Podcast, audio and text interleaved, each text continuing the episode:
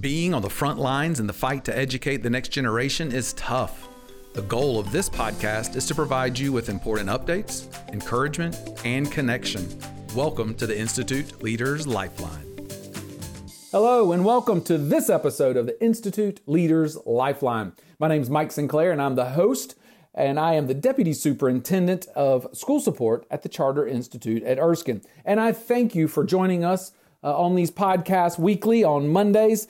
Uh, hopefully, you're getting something out of it. Some of these have been about stories of students at our schools, some have been on uh, leadership strategies, some have been on having a positive perspective. Last week's was on leadership quotes. Three of the quotes that I kind of go back to to reflect on when I need to get some perspective. And I ask you to share some quotes with me.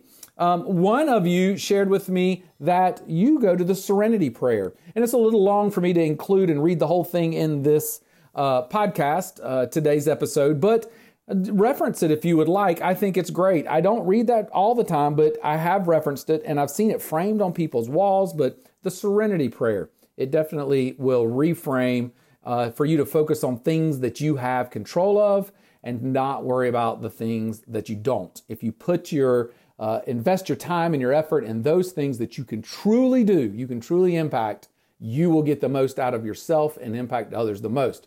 If you get caught up on those things that are outside of your control, you certainly will be wasting your energy because it's out of your control anyway. Here's a quote, though, that someone shared with me. This is from last year's keynote speaker at the conference, uh, Mr. John Gucci Foley. Gucci is his uh, name the, as a Blue Angel pilot, and man, he brought some excitement and a lot of wisdom. This was the quote that was shared with, uh, with me from Mr. Foley Gratitude in practice is a commitment to changing your worldview to being positive. Once it's a habit, it opens up opportunity because you see how failures and successes are ultimately tied together into a bigger process. I'll say it again, it's two parts really. Gratitude in practice is a commitment to changing your worldview to being positive. Once it's a habit, it opens up opportunity because you see failures and successes are ultimately tied together into a bigger process. You know, and that's one thing we're going to hit on on day two of the conference for those of you that are in schools uh, that are part of the Charter Institute at Erskine. We're going to talk about that cycle of continuous improvement, that cycle of identifying needs then brainstorming or researching strategies to address those needs, then implementing that and actually doing those things, then monitoring, reviewing, studying, researching, staying up on how those are going. And then at the end, you evaluate. And once you evaluate, you identify what needs you have next. So we're going to spend uh, about an hour and a half or so uh, listening to uh, some of us on the Institute team present, but then we're going to have four leaders. We're going to have uh, Ms. Ch- Dr. Cherry Daniels from uh, South Carolina Virtual Charter School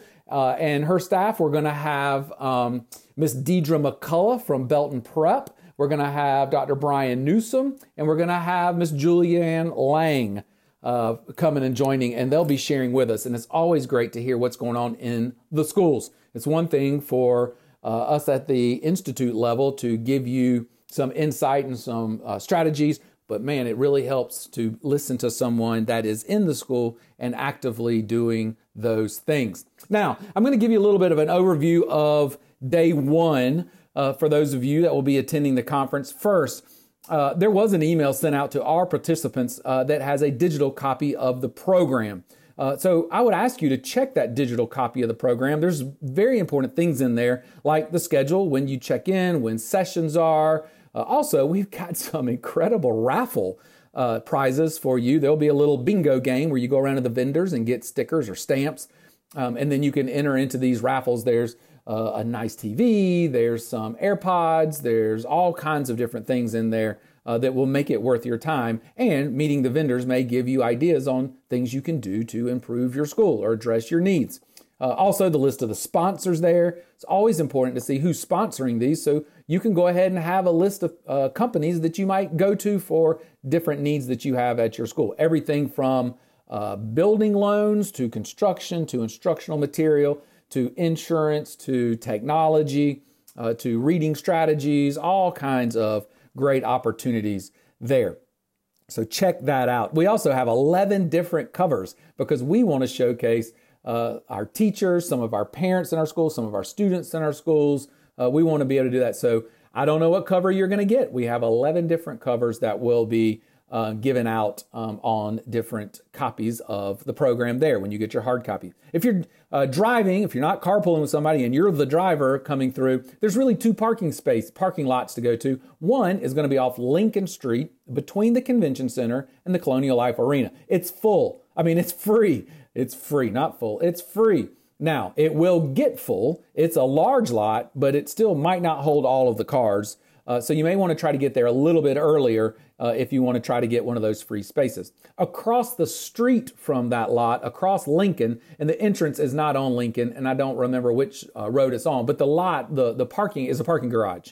It's a parking garage, and it is paid parking, but there's plenty of spaces there. So everybody will have a space, but you may want to get there a little bit earlier. Uh, to get that done. Also, if you get there earlier, you can go ahead and get started on those raffle prizes. Um, again, it's going to be like a bingo form uh, so there'll be different fun times. We'll have three different drawings uh, throughout day one. If you look at the raffle, or if you look at the program online, all that raffle information is on page 12. Now, when you get there, you want to come in through the Lincoln Street entrance, and the registration tables will be there. If you're in the lower lot, or the lot that's free that I described off Lincoln Street, you enter the uh, entrance down there, and you'll see a giant escalator. Go to the top of the escalator and you'll see the registration tables when you get up there.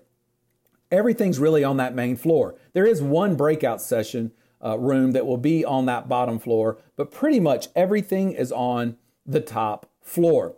Now, food wise, some of you have dietary restrictions, so you'll have a little card in your name tag. When it comes time for lunch, you just put the card out uh, on your table so that you can make sure your server sees that. So if it's gluten free or something like that. Now, some of you had down that you didn't want um, tomatoes or you you couldn't eat strawberries. Uh, we'll we'll do our best with that, but you may have to remove some of those. But um, for for other ones like gluten free, we have you taken care of there. Now, the food lineup is on day one. There will be some light breakfast items.